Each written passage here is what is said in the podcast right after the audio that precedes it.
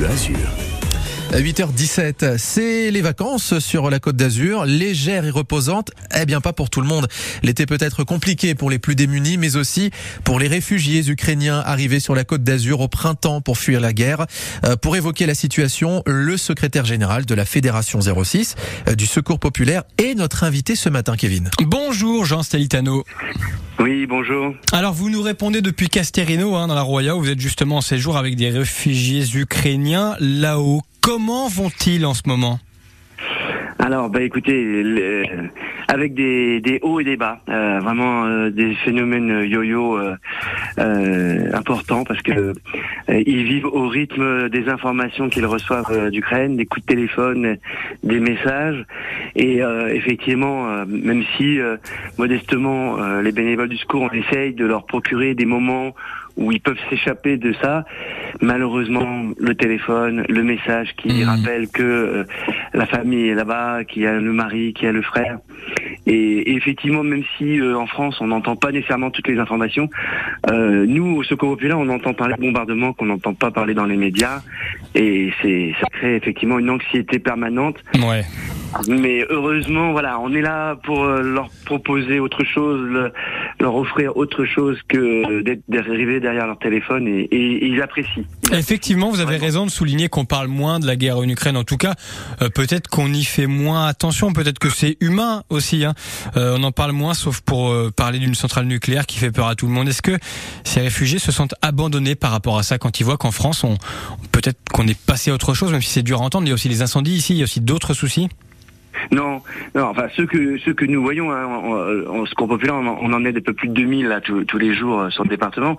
Ceux-là, non, eux, ils n'ont pas l'impression que les Français, au contraire, et ils sont très très reconnaissants euh, du travail euh, fait par les Français pour les soutenir. Donc non, il n'y a aucune aucun regard sur ce sujet. Là, là, c'est l'inquiétude, c'est de savoir combien de temps Ouais. Est-ce que je m'installe Est-ce que je, je, je vais travailler en France J'étais tout à l'heure avec une juriste qui travaille au ministère de la Justice et qui me dit maintenant j'en suis à être euh, femme d'hôtel, c'est difficile pour moi.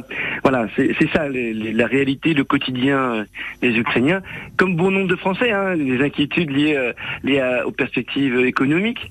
Mais là-dessus, il y a une couche supplémentaire d'anxiété Ben oui. liée à la guerre. Et puis il y a ce terrible contraste, hein. on en parle depuis ce matin sur France Bleu Azur, il y a euh, cette côte d'Azur, en ce moment on parle toutes les langues, hein. on fait un peu la fête, on profite du soleil, on va à la plage, et dans le même temps euh, les Ukrainiens qu'on accueille euh, ici, qui ont leurs problèmes dont vous parliez depuis tout à l'heure. Il est terrible ce contraste à vivre, sans doute aussi d'un point de vue psychologique.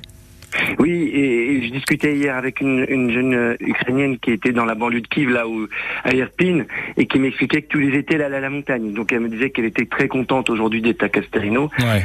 Et mais d'un autre côté, elle s'est mise à pleurer parce que ça lui a rappelé, euh, voilà, c'est ce contraste, ces effets, ces effets. Mais je pense que le plus important, c'est toujours de tirer vers le haut. Hmm.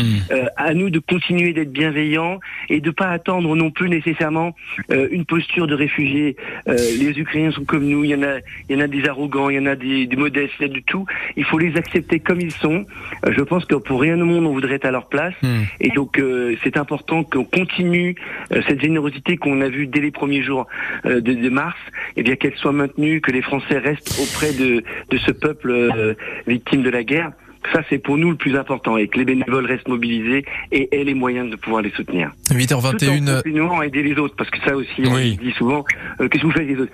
Les autres, on les aide toujours. Mais justement. autant, on n'a rien lâché. Ouais, absolument, on va, en- on va parler dans un petit instant. 8h21 sur France Bleu Azur. Jean Stelitano est le secrétaire général de la Fédération 06 du Secours populaire et c'est notre invité sur France Bleu Azur. Bon, c'est la rentrée scolaire d'ici euh, 15 jours. L'allocation de rentrée est versée ce matin. D'abord, juste en quelques mots, en quelques secondes, euh, les réfugiés ukrainiens, ils n'ont pas le droit, je crois. hein.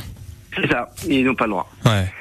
Voilà, ils n'ont pas, ils n'ont pas le droit aux aides. Donc nous, avec les bénévoles, on va essayer de collecter encore plus, parce que rien que sur le département, c'est presque 800 enfants. Ukrainiens équiper pour la rentrée. Oui, ukrainiens. Ouais. En Pour combien d'enfants en total? Vous en aidez combien au total? On est à plus de 1500 enfants euh, français euh, à Hmm. aider, donc plus les 800, vous avez compris, on, est, on dépasse la barre des Ouais. 2000. C'est c'est- terrible pour nous parce qu'on sent aussi que nos collectes dans les supermarchés sont moins fortes qu'avant parce que les. Français souffrent aussi. C'est dur pour tout le monde. Cette Voilà, allocation, elle va suffire. Elle a augmenté de 4%. Là, bon, l'inflation, on n'en parle pas. Euh, elle suffit pour les familles aujourd'hui les plus démunies? Euh, malheureusement, je vous dirais qu'elle sert surtout avant tout à payer la note d'électricité ou de gaz. C'est ça le problème. C'est que là aujourd'hui, on a des familles qui vont toucher, mais ça va vite combler le découvert, vite prélever, combler le, prélèvement que va faire Engie ou EDF pour, euh, par rapport au rattrapage qu'ils ont. Bah c'est ça la vraie difficulté. Alors comment on vous aide? On peut apporter des fournitures au Secours Pop On apporte des cartables, des crayons? Comment on fait? Voilà, il faut voilà nous aider matériellement, bien sûr, en apportant des compas, des ciseaux, euh, des tailles crayons, des stylos plumes avec des recharges. Voilà, ça c'est du concret. Chacun peut le faire modestement, euh, avec ses moyens. Il n'y a pas besoin, de, faut pas culpabiliser. le plus important, c'est de faire le geste vers l'autre et de déposer dans n'importe quelle antenne du secours populaire. Hmm. Là, ils seront traités, triés et on fait des, des kits scolaires en fonction des tranches d'âge. Dernière... on compte beaucoup là-dessus. Dernière question, on le disait, hein, le tourisme, beaucoup de belles voitures de touristes beaux et riches cet été sur la Côte d'Azur. On connaît le tableau, mais Nice, notamment, c'est aussi la pauvreté. Est-ce que cet été très chaud a fait des dégâts pour ceux qui vivent à la rue? Alors oui, là on, l'a vu avec la, sécheresse, hein, euh, le, problème d'accès à l'eau. Euh, heureusement, les dispositifs euh, étaient ouverts. elle nous a, il y a eu des, la mairie avec le CCS a mis en place des, endroits de fraîcheur. Au Secours populaire, on a gardé nos antennes ouvertes pour que les, SDF puissent avoir des, les maraudes du Secours populaire ont été maintenues malgré tout, malgré le manque de bénévoles. On a des quantités d'eau astronomiques qu'on a dû acheter, mais voilà, on a été présent parce que c'était très dur. De l'agressivité aussi entre les SDF parce que la tension monte quand il fait chaud. C'est le cas aussi dans les prisons, c'est le cas partout. Oui, c'est tendu. Effectivement. Et on parlait des douches de plage ce matin, coupées pour de bonnes raisons dans plusieurs communes. Euh, pour certains qui vivent à la rue, les douches de plage, ce sont les seules douches possibles. Merci beaucoup, Jean Stelitano, d'avoir été notre invité ce matin. Bonne journée à vous, bon courage. Merci beaucoup. Au revoir. Voilà une interview à retrouver bien sûr sur euh, francebleu.fr et ou sur notre application ici en podcast 8h24.